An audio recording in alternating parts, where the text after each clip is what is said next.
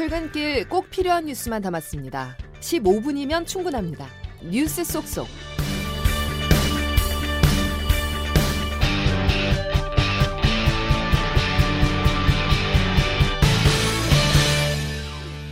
여러분 안녕하십니까? 8월 30일 수요일에 전해드리는 CBS 아침 뉴스 김은영입니다. 정부가 657조 원 규모의 내년도 예산안을 발표했습니다.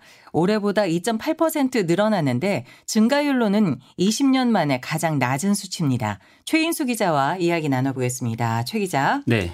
내년 예산안을 보면 허리띠를 더 졸라매겠다는 건데요. 어떤 이유에선가요? 어, 한마디로 짠물 편성입니다. 656조 9천억 원 규모, 올해보다 2.8% 늘어난 건데요. 어, 총 지출 증가 규모가 20년 만에 가장 적습니다. 어, 이유는 앞서 잇따라 내놓은 감세 정책 그리고 경기 악화가 원인인데 지금 기업들 실적이 부진하고 부동산 거래도 줄어들었죠. 어, 이로 인해서 내년 세수, 그러니까 거칠 세금이 약 51조 원이 덜 거칠 것으로 예상된 데 따른 겁니다. 어떤 예산이 줄어들게 되고 또 반면 늘어나는 예산은 어떤 것이 있나요? 어, 윤석열 대통령이 나눠먹기식 R&D 예산을 원점에서 재검토하라 이렇게 주문한 뒤에 약 30조 원이 깎인 게 대표적입니다. 어, 반면에 취약계층 지원은 강화했는데요. 기초생활보장 수급자, 노인 일자리, 빚이 있고 소득이 낮은 자영업자를 대상으로 한 지원 폭이 좀 더 두터워졌습니다. 어, 보편적 복지라기보다는 선택적 복지 경향이 뚜렷하게 담겼다 이렇게 평가할 수 있겠습니다. 또 저출산 문제 해결을 위한 육아휴직 기간 6개월 확대 그리고 현금 지원 정책도 있는데요. 조혜령 기자의 리포트를 한번 들어보시죠. 지난 2006년부터 우리나라가 저출산에 쏟아부은 예산은 모두 280조 원입니다. 하지만 지난해 합계 출산율은 0.78명, 인구의 절반 가까이 모여 사는 서울은 0.59명까지 떨어졌습니다. 정부가 발표한 내년도 예산안에는 이 인구 소멸의 공포가 그대로 담겼습니다. 출산 가구의 파격적인 지원책을 모았는데 먼저 신생아 출산 가구는 대출 요건을 대폭 완화해 5억 원까지 시중금리보다 싸게 대출을 받을 수 있도록 했습니다. 공공주택 특별 분양과 임대에서도 우선 배정하고 민간 분양의 신생아 특별 공급을 새로 만들어 청약 경쟁률을 완화한다는 방침입니다. 법정 육아휴직 기간도 현행 1년에서 최대 1년 6개월로 늘립니다. 부모 급여도 영세는 현재 70만 원에서 최대 100만 원, 1세는 35만 원에서 50만 원으로 늘어납니다. 저출산을 근본적으로 해결하는 데는 효과가 크지 않을 거라는 분석도 있습니다. 참여연대 김은정 협동 사무처장입니다. 여러 가지 정책의 조합이 아니라 단순히 금전적 지원을 통한 효과는 미미할 수밖에 없다라고 네. 보고 그 이유는 단편적인 어떤 금액적 접근이기 때문에 CBS 뉴스 조혜령입니다. 네. 내년 예산안의 핵심은 긴축 재정이다. 이렇게 말씀을 해 주셨는데 재정 건전성에 무게를 뒀다고 봐야 될까요? 그렇습니다. 이제 올해 세수 펑크 그러니까 결손이 40조 원 역대급입니다. 내년에는 예상이 올해 국세 수입 예산보다 33조 원 이상 줄어들 것으로 예상이 됩니다. 어, 수입은 줄어드는데 정부가 지출을 늘리면 나라 빚이 커지겠죠. 윤석열 대통령은 문재인 정부가 방만했다 이렇게 표현했는데요. 직접 한번 들어보시죠. 우리 정부는 전 정부가 푹 빠졌던 재정 만능주의를 단호하게 배격하고 건전 재정 기조로 확실하게 전환했습니다. 어, 예산안 발표가 이제 어제 있었고 그 하루 전에 윤석열 대통령이 국민의힘 의원들의 연찬회에 참석해서 문재인 정부를 부실 기업에 빗댔습니다. 어, 망해가는 기업 사장이 벤츠 600을 막 굴린다, 또 분식 회계였다 이런 표현도 썼거든요. 네네. 네.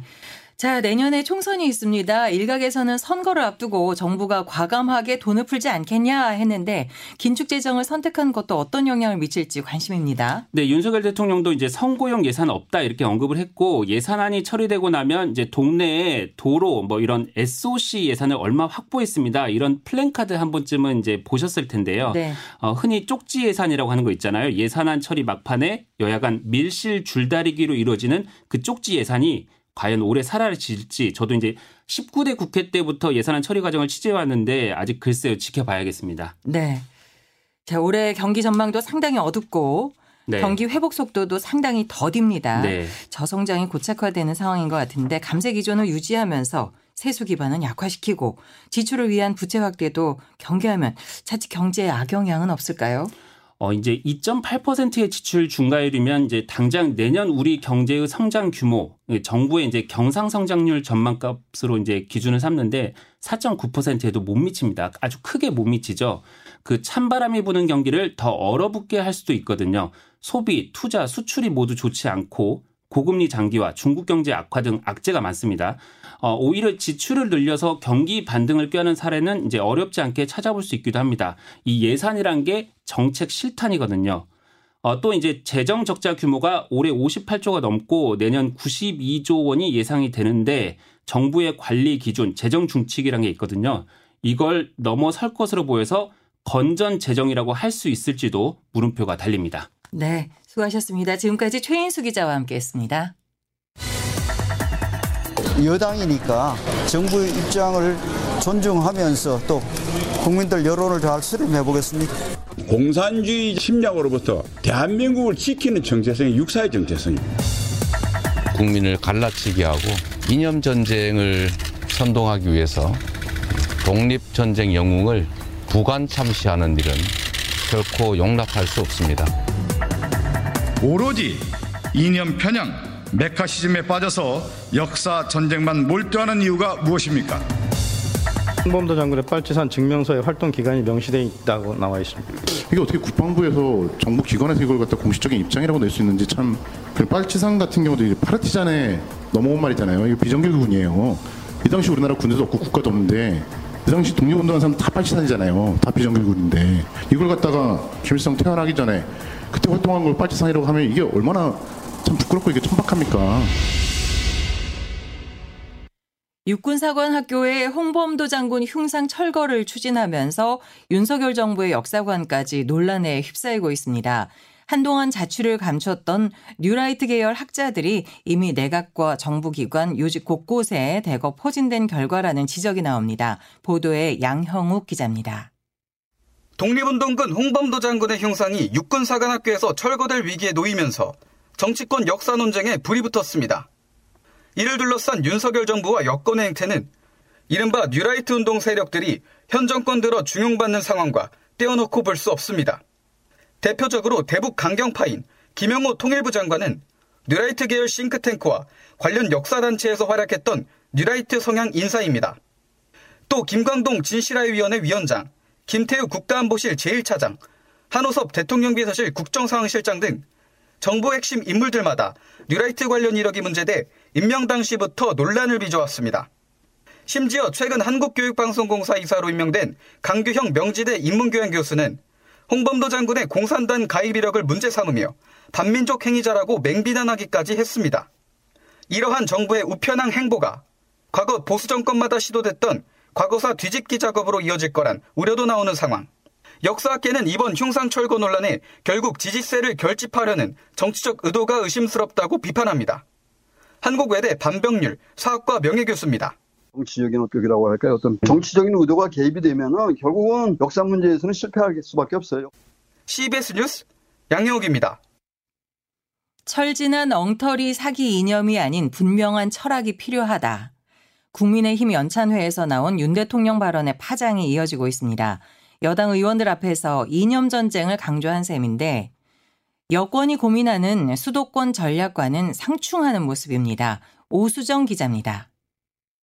100명이 넘는 국민의힘 의원들 앞에서 윤석열 대통령이 쏟아낸 발언은 전임 정부와 야당, 언론을 두루 겨냥했습니다. 엉터리 사기 이념에 우리가 매몰됐고 언론도 지금 뭐 전부 24시간 우리 정부 욕만 합니다. 여당 의원들에게 협치보다는 강경한 대야 투쟁을, 중도 실용보다는 선명한 이념 노선을 주문한 겁니다. 보수 지지층을 결집하는 총선 전략이라는 해석이지만 당 내부에서는 비판의 목소리도 나옵니다. 국민의힘의 최대 화두인 수도권 위기론의 해법으로 중도 확장이 필수적인 상황에서 이념 전쟁이 총선에 도움이 되느냐에 대한 우려입니다. 다만 윤 대통령의 강경 발언이 선 지지층 결집, 후 중도 확장 전략의 일환이라는 분석도 나옵니다. 박상병 정치평론가입니다. 문재인 전 대통령이나 민주당과 확실하게 각을 세우고 지지층을 결속하는 데 훨씬 도움이 된다라고 하는 판단을 했을 것 같고 내년 초에는 중도층, 부동층을 잡기 위해서 내치나 외교 다방면에서 뭔가 가장 효과적인 통무술을 뜰 것이다. 여권의 총선 전략과 맞물려 정치권에 떼아닌 이념 전쟁은 당분간 확산할 전망입니다. CBS 뉴스 오수정입니다. 해병대 최상병 사건을 수사하다가 항명 혐의로 입건된 박정훈 전 해병대 수사단장이 수사 과정에 윤석열 대통령의 의중이 개입됐다고 주장했습니다. 황영찬 기자가 보도합니다. 항명 혐의로 입건된 박정훈 전 해병대 수사단장은 그제 군검찰 조사에서 진술을 거부하는 대신 사실관계를 정리한 10쪽 분량의 진술서를 제출했습니다. 박 전 단장은 진술서에 지난달 31일 최상병 사건 수사 결과 브리핑이 돌연 취소된 이후 상황을 적었습니다. 국방부 법무관리관이 전화를 걸어와 사건 서류에서 혐의자와 혐의 내용을 다 빼라고 했고 김계환 해병대 사령관도 비슷한 입장을 전했습니다. 그러자 박 전 단장은 도대체 국방부에서 왜 그러는 겁니까? 라고 김 사령관에게 되물었고 김 사령관이 VIP 이야기를 꺼냈다고 합니다. VIP 주재 회의에서 수사 결과에 대한 언급이 있었는데 VIP가 격노하면서 장관과 통화한 뒤 이렇게 됐다는 것이고 박 전 단장이 정말 VIP가 맞냐라고 묻자 김 사령관은 고개를 끄덕이며 맞다고 했다는 내용도 진술서에 적시됐습니다. VIP는 윤석열 대통령을 뜻하는 것으로 해석되는데 박 전 단장은 대통령의 지시로 국방부가 혐의 사실을 제외하라는 압박에 나선 것이라고 주장하는 겁니다. 이에 군검찰이 사실 확인을 위해 어제 김 사령관을 조사했는데 김 사령관은 그런 사실이 없다고 진술한 것으로 알려졌습니다. CBS 뉴스 화영찬입니다. 내일부터 보행자가 적은 밤 시간대에는 스쿨존에서도 최대 시속 50km까지 운전할 수 있게 됩니다. 양승진 기자의 보도입니다. 경찰청은 내일부터 스쿨존 속도 제한을 시간대별로 달리 적용하겠다고 밝혔습니다. 종일 예외 없이 시속 30km로 제한됐던 스쿨존은 오후 9시부터 다음날 오전 7시까지 시속 50km까지 속도 제한이 완화됩니다. 휴일과 평일 상관없이 적용되는데 속도 제한 완화 시간대는 지역 실정과 교통 사정에 따라 탄력 운영됩니다. 대신 제한 속도가 시속 50km였던 전국 10% 정도의 스쿨존은 등하교 시간대 제한 속도를 시속 30km로 낮춰 규제가 강화됩니다. 경찰은 시범 운영을 거친 어린이 보호구역을 포함해 전국 스쿨존 9곳에서 다음 달부터 시간제 속도 제한을 본격 운영합니다.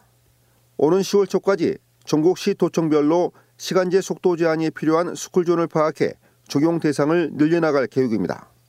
이와 함께 통학로 주변 노란색 건널목을 늘리고 학원가 등에서 음주운전을 집중 단속하는 등 속도 제한 완화로 어린이 사고가 늘어나는 일이 없도록 주의를 기울일 방침입니다. CBS 뉴스 양승진입니다. 오늘부터 공직자가 주고받을 수 있는 설 추석 농수산물 선물 한도가 20만 원에서 30만 원으로 오릅니다.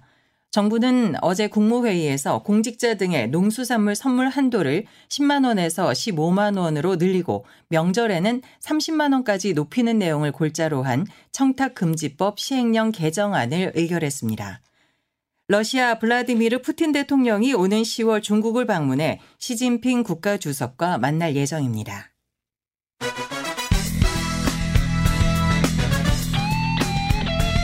핵심만 담다. Save your time. 이어서 자세한 날씨를 김수진 기상 전문 리포터가 전해드립니다. 네, 수요일인 오늘 아침 남부와 제주도를 중심으로 국지성 호우가 쏟아지고 있습니다. 현재 경남 산청 하동, 전남 광양에 호우 경보가 그밖에 전남 일부와 영남 서부 제주도에 호우주의보가 내려진 가운데 지금 시간당 10에서 40mm 안팎의 매우 강한 비가 내리고 있습니다. 앞으로 충북은 오늘 오전까지 시간당 30mm 안팎, 남부와 제주도는 오늘 밤까지 시간당 30에서 최대 60mm 안팎의 매우 강한 집중 호우가 쏟아지는 곳이 있겠고요. 특히 이번 주 후반까지도 남부와 제주도를 중심으로 국지성 호우가 지속될 것으로 보여서 비 피해 없도록 대비를 잘 해주셔야겠습니다. 내일까지 부산과 울산 경남에 최대 150mm 이상, 그 밖에 남부 지역에 30에서 100, 최대 120 이상, 충청과 제주도 10에서 80, 그 밖에 중북부 지역에는 오늘 중에 5에서 40mm 안팎의 비가 이어지겠습니다. 이런 가운데 오늘도 무더위는 주춤하겠는데요. 서울의 낮 최고 기온 26도를 비롯해 대구 27도 30도, 춘천, 광주 25도, 청주 24도로 예년 이맘때보다 좀 더 낮겠습니다. 날씨였습니다. 지금까지 CBS 아침 뉴스였습니다. 함께 해주신 여러분, 감사합니다.